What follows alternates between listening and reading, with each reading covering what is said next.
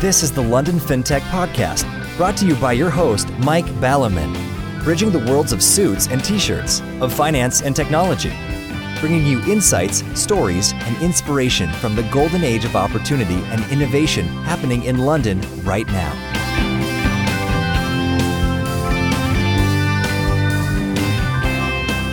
Hi, this is Mike Ballaman, and this is the London FinTech Podcast, episode two two three, brought to you in association with Smart and listed board dot com. And I'm delighted to be joined today by Ifti Nazir, C E O and founder at Vested, that's V E S T D dot com, only one E, to discuss the whole area of managing the company's equity within the company. Ifti and Vested should know a thing or two about this, as they started doing this in twenty fourteen and have thousands of clients on their platform. Equity management as a whole is one of those things which is how hard can it be?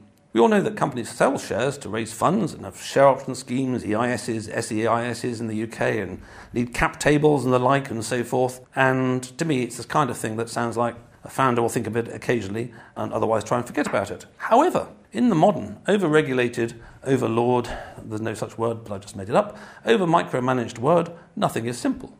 For most of history, commerciality was infinitely simpler. In Hammurabi's time, for example, his laws, most of which were commercial precedents in passing, were chiselled on a large two-ton stone, which, as I always say, probably shows that there's some law of conservation of mass when it comes to laws, as if you added all the laws up today and printed them out on paper, it'd probably come to two tons, if not more. So you go and have a look at the stone, and that would be that. These days, as you all know, you've got lawyers, accountants, V Cs and the forth, crawling all over it, ever-growing professions, simply to cope with ever-growing complexity. Anyway, as a result, startups in Hammurabi's day probably didn't need Ifti and Vested's products, and services and businesses were way simpler. Today, we are not in Hammurabi's time, which is quite good, given that some of his laws were a bit on the draconian side. So let's dive into the topic of everything you ever wanted to know about internal equity management, but were too scared to ask, or, just like me, spent your life ignoring the detail thereof. Plenty to talk about, so let's get on with the show. Good morning, Ifti. Thank you for joining me on the show today. Good morning, Mike. It's great to be here. Now, as the astute listener may gradually work out, but may not have worked out from that so far, this is a very rare podcast because off the top of my head, you're the first Yorkshireman on the show, actually. So that's a very notable start to the proceedings. But also, uh, talking to someone who isn't a Yorkshireman, we were talking before about a whole bunch of things, I was about to say way more interesting than equity management. Of course, nothing is more interesting than equity management, as hopefully you'll have convinced the listeners by the end of the show. But I haven't to mention Lord Sumption, who was uh, uh, roughly the only member of the establishment who's doing a good job over the last uh, few years about the uh, state-driven tyranny. And you were telling me a tale about actually having been in Lord Sumption's office, which was curious because you were a chemist back in the day. So, yeah, while I started life as a chemist, I um, had the... the opportunity to build my commercial capabilities at, uh, at B P. And so, although research scientists start off with, they gave me the opportunity to do a postgraduate degree in marketing and then move into the commercial sphere. And one of the deals that I put together was reconstituting the North Sea and the infrastructure and sale of uh, gas into Peterhead Power Station. And because we were taking gas rather than from the, this is going to sound really boring, but uh, rather than from the uh, old Magnus field, which it had been contracted from, we were now going to bring gas in from the west of Shetlands all the way to the most easterly and northerly field in the North Sea, shove it down into the reservoir, pump it out and then sell it to Scottish Power under the old agreement and the old price. It was quite a, a stunner. Oh, I see. So, as you were so busy sort of um, getting your hands sticky with all this oil stuff, you presumably hadn't noticed, and I think this was one of the critiques, and there still is a snobbery around Sumption and his time on the Supreme Court, that Sumption wasn't really a lawyer. I mean, as I understand, he was an, an academic who suddenly decided to become a lawyer, and about ten minutes later they put him on the Supreme Court, and thereby putting the no- nose out of joint of countless barristers who'd worked up the hard way for several decades and never made it to the Supreme Court. So did he actually know much about the law, rather than sort of the academia stuff? He certainly gave us great advice, and you know, he may not have gone the usual route, but he certainly ended up with a an office or a chambers that looked straight out of uh, Dickens, uh, as I was explaining, you know, piles of unorganised documents all wrapped up in red tape, the original red tape, I guess. But it, it was literally like going back in time. But he was a very, so in my experience with him, was a, a very smart, sharp chap.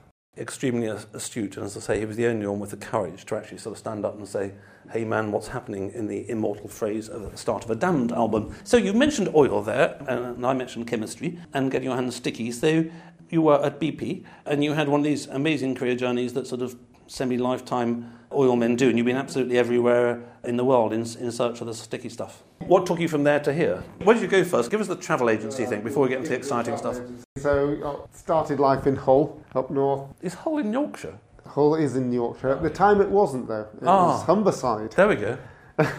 It has now returned. So from Hull, moved down to London. From London, uh, as we deregulated the gas market, which is very relevant to, to today, um, the little business was B P Gas Marketing, then Alliance Gas, but then that gave me the opportunity to move into the upstream gas out in Jakarta, looking after um, Indonesia's growing game that we had there.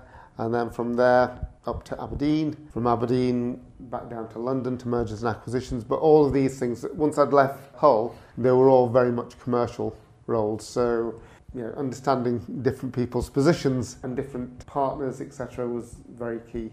So from Aberdeen, as I say, back down to London, mergers and acquisitions, so buying and selling companies, always have your best friend as lawyers and bankers, then out to the Middle East, based in Abu Dhabi, commercial director for the Middle East and all the operations we had there.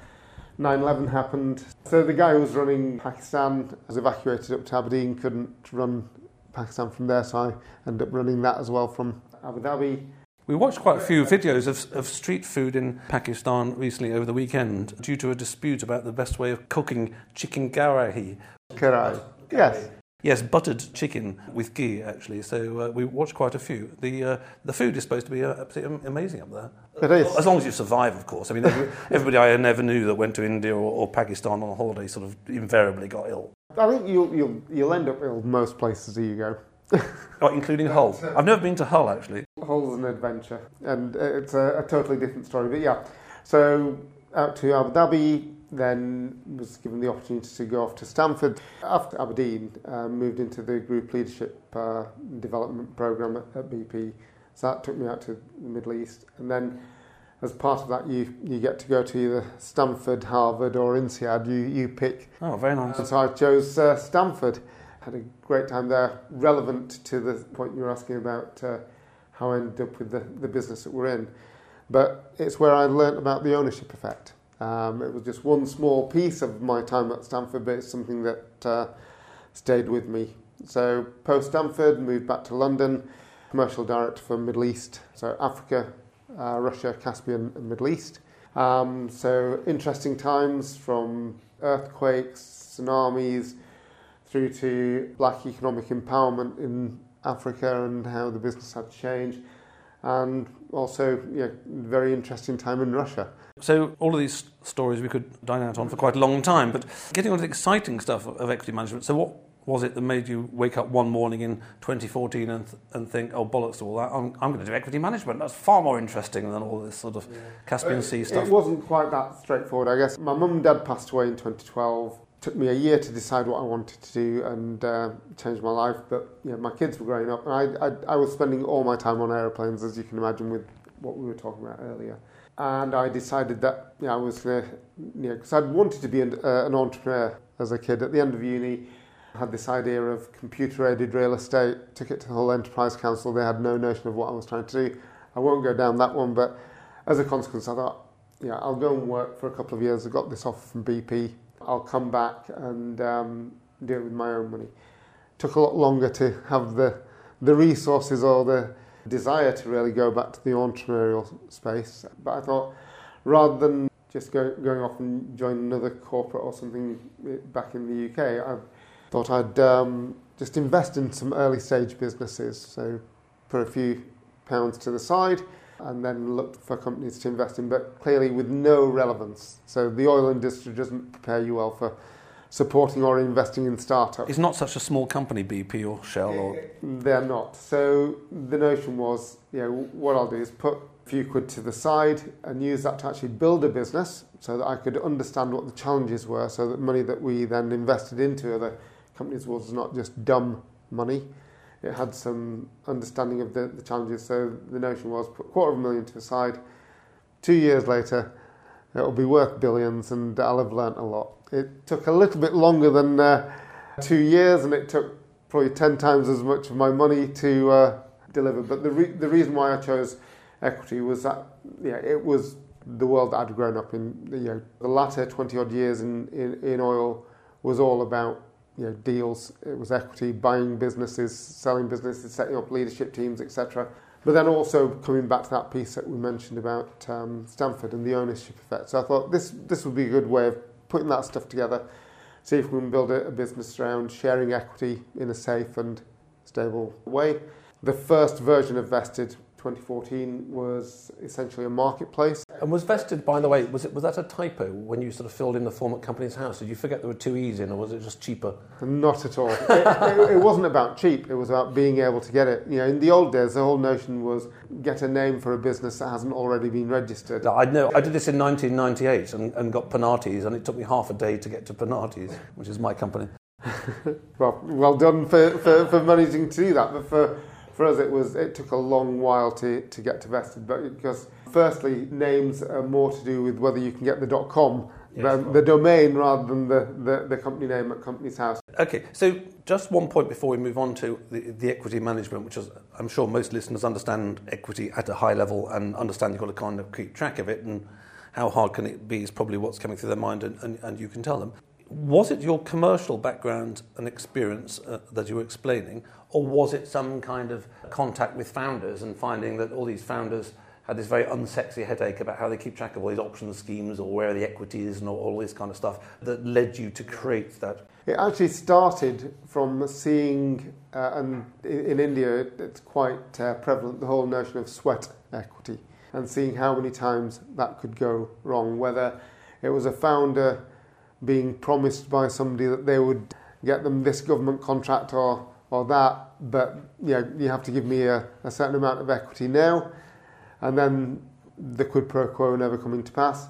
Or indeed a lot of founders promising people equity and then for some reason or other mysteriously never being possible for it to come to pass. So it was about understanding that relationship of equity deals, and certainly in sweat equity, it being very difficult to do. So the, that's where the, the original version of Vested came from. It was leaning on that thing about early stage founders not having money, but having these units of equity and not having all the resources or knowledge that they needed, uh, and being able to access people who will have that knowledge and expertise and maybe be able to trade on the back of equity rather than cash.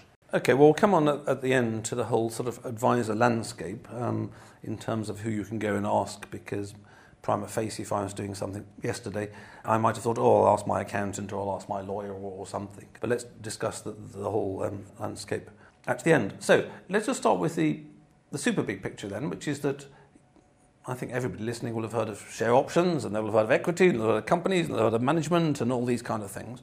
And going back to my failing to find an elegant phrase for sort of internal company equity management, is there first a, a nice, simple, clear phrase about that? Because when I hear equity management as an ex-fund manager, I think, oh yes, you've got equity fund management and you've got bond management, but that's not what we're talking about. So firstly, is, is there a phrase? And then secondly, why would a founder out there, or somebody who's going to found a company tomorrow, why, why would they need the likes of a, a, a Vested? What, what are the whole dimensions and aspects? I mean, it's so complicated. You can't just bung it on a spreadsheet. Like, um, I've got a spreadsheet, and I've got equity, and it's my, I've got two shares or whatever, one share.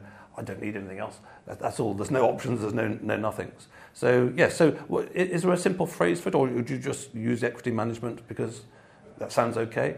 I think the, the fact is that nobody really knows of such phrases because they often don't think about it, and that's why so often there are so many errors when people look at uh, their equity. But equity management is a, is a phrase, I guess it's become common parlance now, But it's it's about all the different types of equity that you have in a business, or the derivatives of it. So you talked about options. So simplest thing is a, a share in a business is a, a portion of the business. Uh, an option is the right to have a share at some point in the future based on a certain quid pro quo that you provide. And typically a, a, a micro company that started tomorrow would have a spreadsheet or, or, or a fact packet and we'd write one hundred shares. We start a business tomorrow. Okay, you've got fifty and I've got fifty and we'll get a lawyer sometime, but I trust you and you trust me. And then someone joins tomorrow's C T O and we give, we give him five, we give him two and a half each or something like that. So it will start, like many things, uh, in terms of the governance of the small company, in a really sort of simple fashion. But then in terms of when I've interviewed people about the board and all that kind of stuff, I think there were many founders who said, yeah, we had that. And then, oh my God, it turned a complete disaster. And then the V Cs turn up and say, well, get rid of all these peasants, all these angels. We don't want them on the board. We don't want them. We want to clear out the cap table. And, you know, and then I've met many founders at whatever stage it is, whether it's the A's or the B's, I don't know, for whom it suddenly, suddenly out of out of the blue, turns into a complete headache and a, and a right ball ache and a right nightmare. So that's the experience people I've had, which is like, yeah, we had a spreadsheet, what's Ifti talking about? And then, oh my God, it's a nightmare, I should have had him before, you know. Even when you start, you know, that little partnership, that, you know, what what happens if I decide to go off and spend the next uh, six months in Ashram and leave you with fifty percent of the shares uh, doing all the work? How equitable or fair is that? So even at the, the start, having the structure in place so, so that it's not just down to trust. Trust in Allah, but tie up your camel, as they say in the Middle East. Indeed. But it's about making sure that even from the very start you have an understanding and the relationship of who gets what for doing what is structurally in place so from day one. Let's start with a case study then, rather than a sort of a, you know, a PowerPointy top-down decomposition uh, of the field. So that's a very good point, and thank you for mentioning it. So the business we're starting tomorrow, I'm going to get a lawyer on the case, and I'm going to make sure that it has a sort of section that says, "Dear Ifti, if you go off to an ashram for six months, I get your shares. Thank you very much. Love, Mike." But I might not have then covered something else, which is if you go off sailing for six months, because there wasn't a course on that. So just generally for new founders and, and co-founders, often found found businesses and. Often, I think, or generally end up splitting up to a certain extent. So these things are super very, important. Very common. So what is what is the generic, just at a very high-level approach, what's the generic approach to a situation like that? You and I form a business tomorrow. You, because you've been in this world, you know all the sort of clever stuff, and the V Cs know all the clever stuff as well. So how would I handle So this? Historically, what you'd do is you'd um, put together a shareholder agreement. There's lots of ways of drawing them off, off the internet as well at the moment. So... But putting them together is is a difficult thing. What we've put together, and this is just one element of it, is what we call an agile partnership, or, you know, a prenup for founders, so that there's an understanding when you build the, when you start the business. This is what Mike's going to do. This is what Ifti's going to do. This is their contribution. So we avoid the notion of whether Ifti goes off to an ashram or goes off sailing. It's about this is what you. Committed to deliver to the business. You get a certain amount of shares for doing that thing. If you don't do that thing, we need to have a, a structure in place that will allow us to pull those shares back. And that is already, so in, in the structure that we've already put together for this, which is called an agile partnership, does all that for you. You just meet up with your friends, you agree on what you're going to do, make the understanding, and it can be a, a short-term understanding, you know, six months, twelve months, and then you can add to that on en route. But there's a clear understanding of what each of you is going to be delivering, whether it's t- just time-based or delivery-based.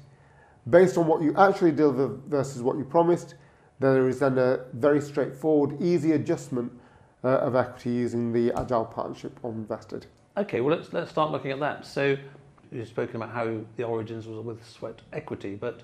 and this is still very much the case, we form a business tomorrow, we're not going to be drawing a salary the day after, but especially in the sort of fintech world where friends and families round is needed fairly soon because they need lots of computers or lots of techies or, or something like that, they'll raise money and there'll be some money there. The generic thing, going back to you and I form a partnership tomorrow or business tomorrow, is that for the sake of argument we might both put ten grand in to, you know, pay for the sort of office parties we'll have every day And out of that, we may actually pay ourselves a salary. So in the case where you've buggered off to the ashram, then you're not going to be drawing your salary because you're not turning up Monday to Friday in the office or in your pyjamas on your computer at home or whatever people do these days. So you won't get the salary, but you will still be a shareholder, and quite right too, because you were, you were part of it at the beginning. Now, I'll give an example. So the first company I joined way back in the day in, in Bath, my first company, there were three managing directors. Two of them were active in the uh, in the business, and the third was a sleeping partner who wasn't active. They had a third, third, third of the company, even though one of them never came in. It's just the other two drew salaries. So obviously, at a simple level, we can say there's equity and there's income, and okay, they're different, I know, because the income comes into your bank and blah, blah, blah, and it's just an employment contract. But there's a certain extent to which they're kind of fungible in a very early business, aren't they? I mean, everything's kind of fluid, it's, really. It, it is very fluid, and that's why when you're putting cash into a business, that has to be seen quite differently to putting in Endeavour or, or other things. There are a lot of really great tools around this, and one done by Mike Moyer, who does Slicing Pie, is a really good tool for how to distribute equity based on people bringing Endeavour and cash to, to the table. But irrespective of whether there was a, a salary, the salary is a small part of the early stage business, and most early stage businesses, if we're looking at that stage of an agile partnership, there's nobody going to be drawing salaries necessarily at that stage. You have to have enough money coming in or enough revenue from the business operations to pay a salary. The exception to that would be, uh, and I've seen this a number of times, consultancies that self-boot, because they've just got the blah blah and, and maybe they've got the odd PowerPoint. So they don't need much capital, and they can get a client fairly soon because they know so-and-so is going to employ yeah. them. And before you know it, you've got the cash flow coming. Anyway, there's always exceptions. Even in that construct, so, so you've got three guys uh, who decide to set up a, a consultancy together. We had a really good example of this. I won't give the name of the entity, but there was one guy, Axel, who would do all the winning of business as well as the consultancy stuff as well. And yet there were three friends who'd set it off and everybody was getting the same reward, whereas Axel was putting in that additional endeavour about winning the business as well as executing. So is that fair? If you do not adjust and make it fair, then partnerships break down.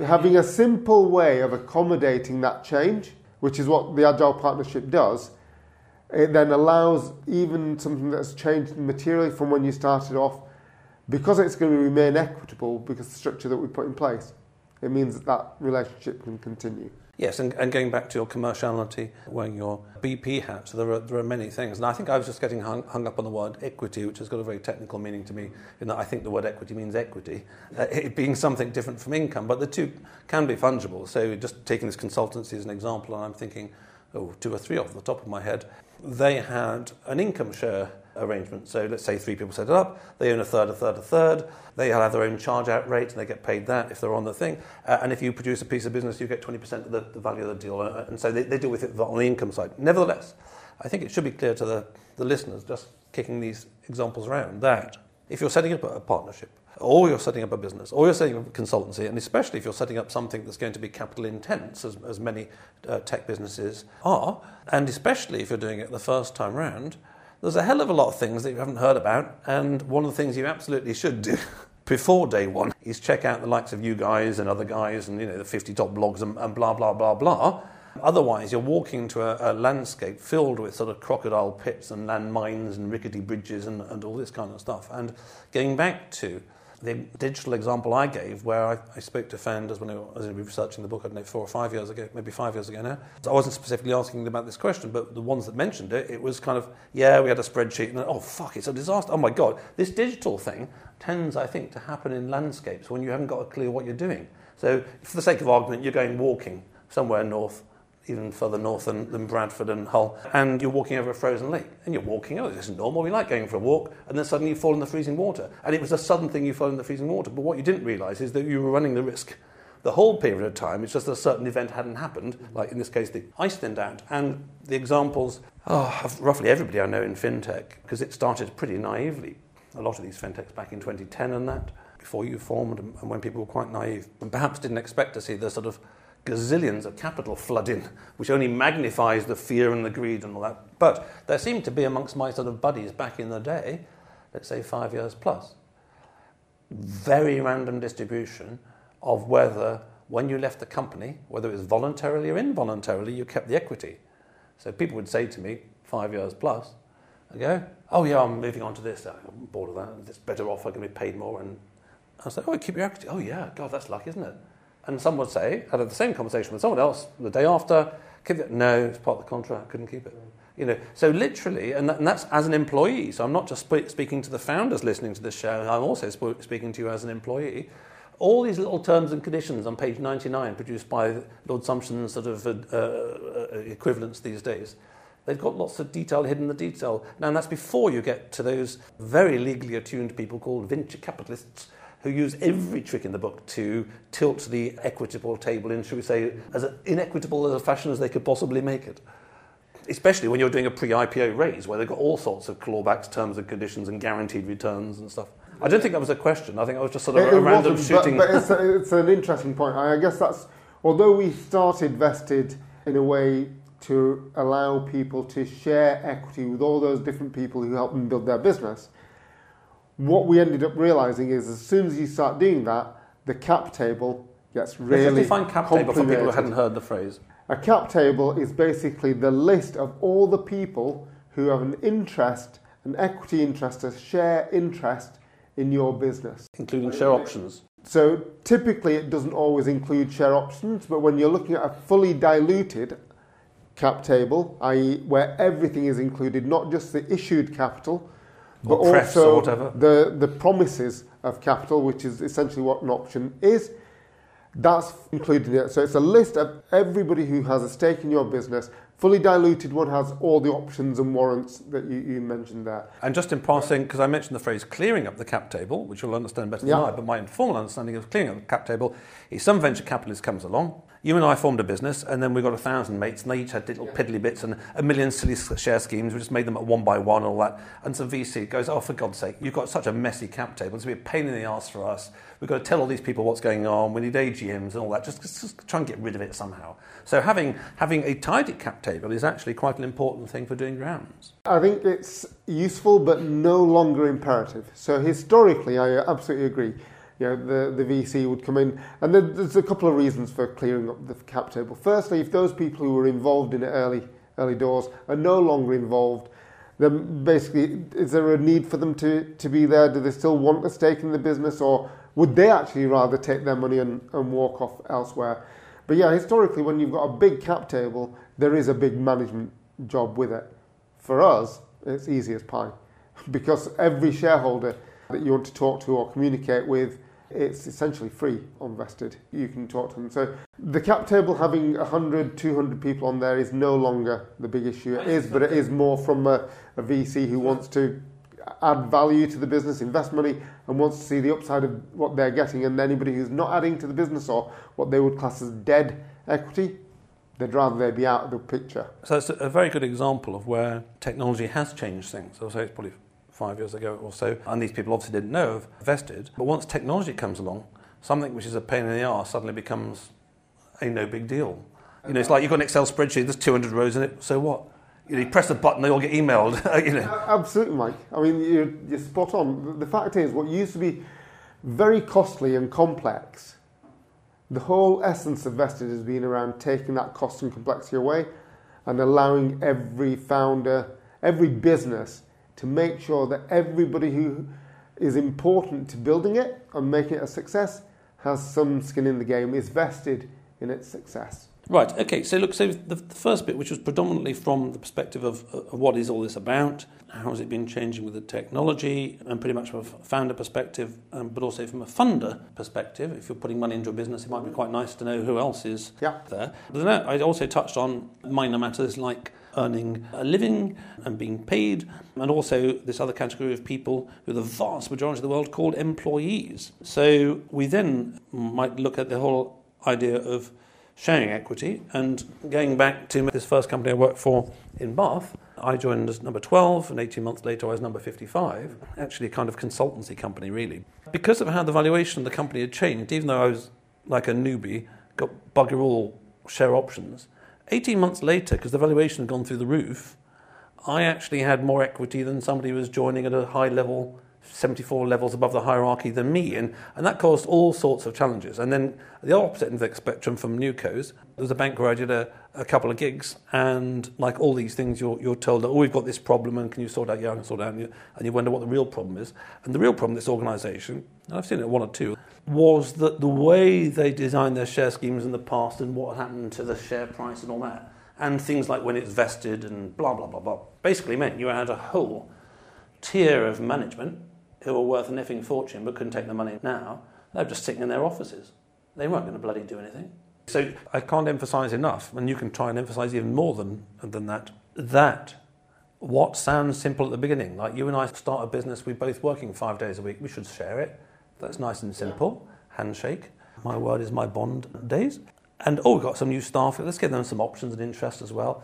What is in principle simple can turn into a bloody nightmare, whether you're a tier one bank or whether you're a newco eighteen months later. We'll come on to the tier one bank in a second, but as you're building a business, more and more people are going to get involved. If you believe in the ownership effect, and we talked about earlier, that notion that if you have a stake in an enterprise, your relationship with it changes, you bring more to the table, then you want everybody to feel that ownership effect. You want them to, to be vested in, in that outcome. When you have employees, that notion of those who join you in the earlier stages, every business is a risk. As the businesses mature, become more stable, that risk diminishes.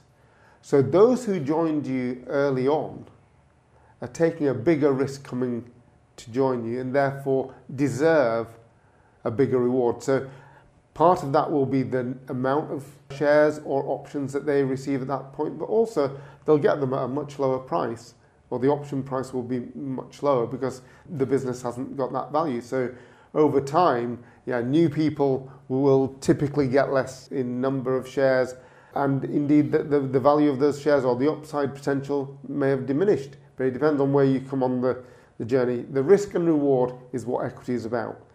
You could lose everything. Even in uh, tier one banks, those shares can go to zero as well. So it's a risk when you're joining an enterprise, and it's a reward associated with that that, that you're taking. Yes, and that's generically correct, and I wouldn't disagree with the word you've said. In this specific instance, it was forty years ago, which is extremely early days for doing entrepreneurially things. The world was not entrepreneurial at all in the seventies. Quite the opposite. It was still lifetime employment, so this was a very early startup. They, they just cocked it up. I was a new graduate. I wasn't taking any risk. I'd have taken another job. It wasn't like I was moving as a C T O from Revolut to the C T O for Mike and Ifti tomorrow. There was no risk at all. I was just a new graduate. They cocked it up. They hadn't realised the shares were going to go up that much once they started generating revenues and all that kind of stuff. But again, that just comes back to the point that these things need to be well designed. So just talking from the employees' perspective, let's just sort of going from thirty thousand feet back down to the ground and, and the rubber hitting the road. Let's say a listener out there is working for a tier one or a tier three, tier doesn't really matter, a bank, and some startup offers them a job purely as a kind of, this is what you'd advise your niece or your nephew. Okay, look out for this, this and this, and, and I really think you should get, you know, that. So the first thing is the amount, and as we just mentioned, the, the amount will vary depending on what stage or of evolution the, the, the business is at. The earlier on, you're taking a big risk, so you, you'll get a larger amount. As things progress, one of the things that comes up in, in options in particular quite heavily, and potentially in what we call conditional shares, is whether you can hold them when you leave. So good leaver, bad leaver terms.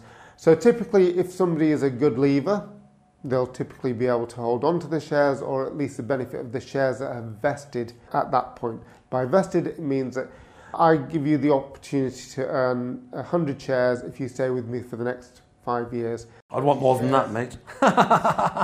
Depends on the, the, the, the number of shares I've issued, obviously, Mike.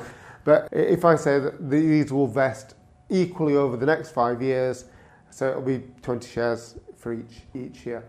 Let's say you decide to leave after three years, and I've given you the opportunity for a good leaver provision in, in the agreement. Then after three years, you'll have sixty of those shares will have vested, and you may have the opportunity to walk away with those. There are some, and actually for the most common scheme in the U K, which is E M I, Enterprise Management Incentives for startups in the U K, I would say seventy percent of those schemes are exit only.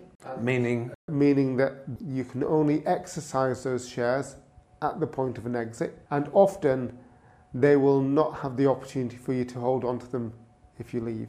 Because the whole point in, in E M I is around holding on to those staff. Talent can move around. Early stage businesses don't have the opportunity necessarily to give you the cash, but what they can give you is the upside in, in the business. And the scheme that the government have put together allows businesses to do two things. Firstly, give all that, that upside reward with only a ten percent tax hit. So let's say the shares go from one pound to ten pounds, that nine pound growth, only going to be subject to ninety pence tax. The best way of rewarding anybody in, uh, in business at the moment. The other side of that is that the government will allow you to offset the whole of that nine pound growth against corporation tax. So there's all sorts of clever rinky-dinks, as usual. We need to move on, but I mean, I think there's a whole thing here, which is, it's this whole bloody control agenda playing out again, isn't it? It would be very tempting as a founder to think, oh, I want to, like, you know, lock everybody into the company uh, unless I fire them and all that kind of stuff, not let them leave. But that can rebound disastrously, as I said about this tier one bank, because you get a bunch of disgruntled folk who won't leave. Yeah, and then you, they're locked in. Why, why do you want these folk who are not... Uh, not really making the boat go a lot faster. Yeah, exactly. So as a founder, you need to understand each of the individuals that you're going to be giving equity rewards to, and they're going to be different.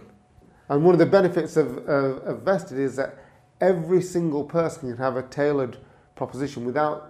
as I said, the normal cost and complexity. Let's say a sales director will have a different reward mechanism and tangibility to somebody who's an administrative assistant w- within the organisation. They're, they're very different um, roles, very different uh, tangibility of what they're going to bring, and therefore you need to be able to tailor the reward for that individual. Yes, indeed. And you know, this point you mentioned about the equity, again, it's a, it's a complexity Uh, of the exit thing, sorry, this point you made about the exit, there's a complexity around the exit, which is that, yes, we know what exit means, but um, like most things, it's dependent upon the circumstances. So if you've got a period of a decade where there's an absolute gazillion dollars yeah. being thrown at fintech, things happen very, very rapidly. Let's say the next ten years is going to be um, crap economically, which the rate this government's going, it will be, and uh, the V C winter continues, continues, and it's hard, hard to raise money. Exits may suddenly take ten times longer than they were. So all these things are, are changeable over time. So, look, we're going to come on to Vested now, and, and in particular, the competitive landscape. I mean, obviously, lawyers do all these sort of things, and accountants can give you an advice, and we haven't actually asked you, Ifti, what whether Vested has got a, a software, a product, or whether it's got uh, services, or both, or whatever. So we'll talk about that Uh, in the second, which is that anybody listening to this show who's thought, oh, I didn't give that sufficient thought for this business I'm forming tomorrow, I better actually extract a digit, uh, has got a bit of a guide about where they might go. But before we wrap up the show, I'd like to thank all you listeners out there, my brand partners for the podcast. Smart is transforming pensions and retirement worldwide. Their leading-edge retirement tech platform propelled them to success in the U K. Now they're operating on four continents and working with partners like Zurich and J P Morgan. Find out more at w w w dot smart dot go. Then listed board dot com, your guide to entrepreneurial governance and how you can start making your board an engine of growth today. Right, so Ifti, let's just start by you telling the audience what product services Vested has, V E S T D dot com. If they go there today and look at it, what could they, if they wanted to, buy from you today? And then you can talk about how that relates to lawyers and accountants and your U S Ps and what you need more to be even bigger and better than you are today. So Vested is a share scheme and equity management platform. It's not what's known as a pure SaaS, that is you, you input to the computer and the computer says yes or no and it does it. We're what's known as a guided SaaS, so we have a brilliant team of customer success who will help make sure that the thing that you're trying to do with your equity is done. You have the right agreements in place, the compliance in particular, because yeah, anything that's non-compliant loses half of the value potentially, or even all of the value of the reward that you're looking to construct if it's not maintained. So Vested is a guided SaaS, so it's a combination of brilliant software, a brilliant platform, and excellent team to support. Which reminds me that of another firm that has a similar model, which we won a few years ago, uh, called Fairwill. and you can do your wills with them online, and it's not just a piece of tech, because you say you want to leave it all to the Battersea Dogs Home, you will get a call by some of them checking, saying, do you really want to do that? And, and by the way, you've forgotten one of your children, and, and this kind of stuff. So it's interesting that how tech is evolving is that, and I always think of this as old-fashioned milk. In the old-fashioned milk, you're a similar age to I, you used to have the milk and the cream at the top. You can only really digitise the milk. The cream is something that can't be digitised, and to get the value that we get from a platform like that or a platform like Farewell, you do need a human being who knows some shit looking at this and going, are you sure you meant this, and what about that? So, so there's t- a couple of things with regards to this. Firstly, we are regulated, so we cannot give advice per se, but we can share all the knowledge and the experience that we have gained Uh, over the time of building the business, talking to thousands of founders and businesses, understanding the problems that typically happen with equity. And it it, it is yeah, phenomenal, the n- number of knots that you can get into. But as I was saying, in terms of the, the, the software and the human element, it's about when you're talking about shares, when you're talking about tax, because all of these things are interrelated, when you're talking about the lifeblood of the company, the legal aspects in there as well, you need to make sure that you're feeling that it's being done right. And that's where the guided aspect of it comes.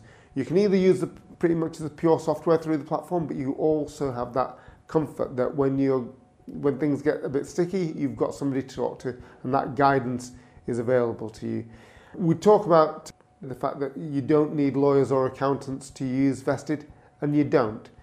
The earliest of companies can use Vested without seeking guidance from lawyers or accountants. But every company needs accountants, and we would not suggest that they, they, they shouldn't go to them, but there's certain things that we can do better, and certainly around the equity management, that's very much the case. And indeed, a lot of accountants use Vested to do that. When it comes to lawyers, lawyers are phenomenally valuable to every business, but you need to understand what you ask the lawyers to do. If you ask them to do sort of stuff that Vested could do, whether it's setting up plans, et cetera, the more day-to-day stuff, why would you deploy a lawyer's brain and a lawyer's ex- expenses expenses to do it? Save your lawyer spend for the things that lawyers and lawyers alone can do, and they're brilliant. And indeed, as businesses become more complex, they may well indeed go to the lawyers to set up the, the share scheme, but then they'll bring it to Vested and have it managed through Vested, because it's a, a equity management platform, and, uh, and share schemes, complex things to, to keep compliant with. And so managing it through some something like Vested, it just takes all that noise away from you. Excellent. And as I said, you founded um, nine years ago, you've got thousands of clients. In terms of the plans for the future, what do you need to be even bigger and better than you are today? Are you just in the U K? Are you going to expanding in international? What's the outlook? We have great opportunities for the future. We're looking to do more and more things to support the business businesses that we support today here in the U K. Going earlier in, into the journey of equity management and making it easier for very early startups without hardly any cash, through to managing those businesses that grow with us in their longer equity journey. We've also started looking beyond the U K as well, because the, the problem that we solve is prevalent across the, the planet. There are certain geographies that we may try out first rather than going for the world in one.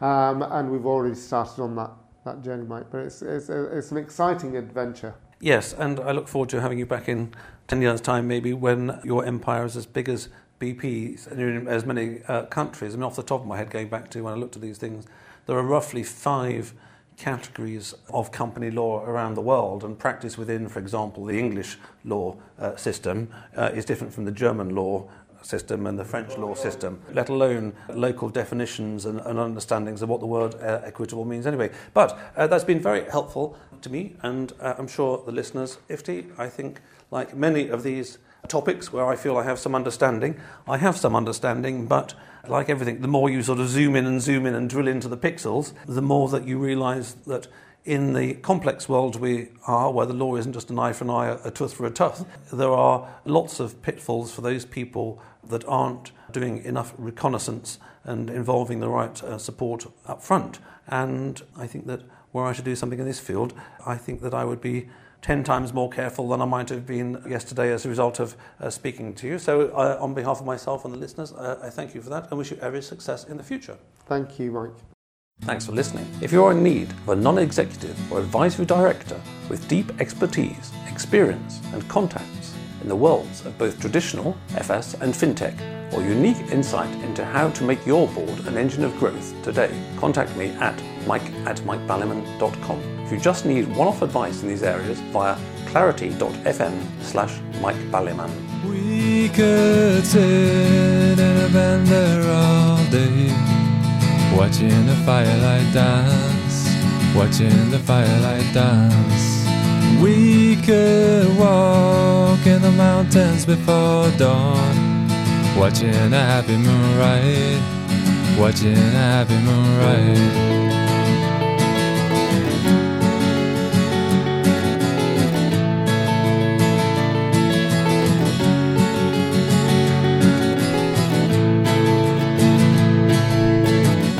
To come away from the city, but with the tarmac so dead and the people so sad. Come away from the city, but with the faces so grey, with the pain of the everyday.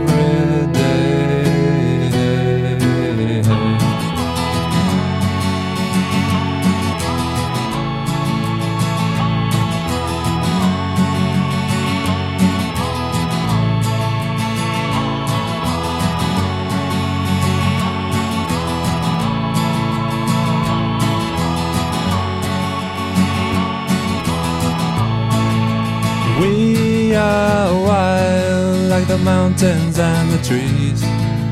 Can you see what I mean?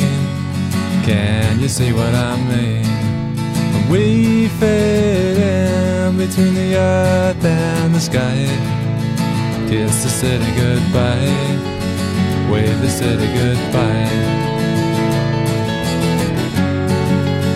wave the city goodbye, the city goodbye. Watch the firelight dance with me, watch the firelight dance with me, watch the firelight dance with me, watch the firelight dance with me, watch the firelight dance with me, watch the firelight dance with me, watch the firelight dance with me, watch the firelight dance.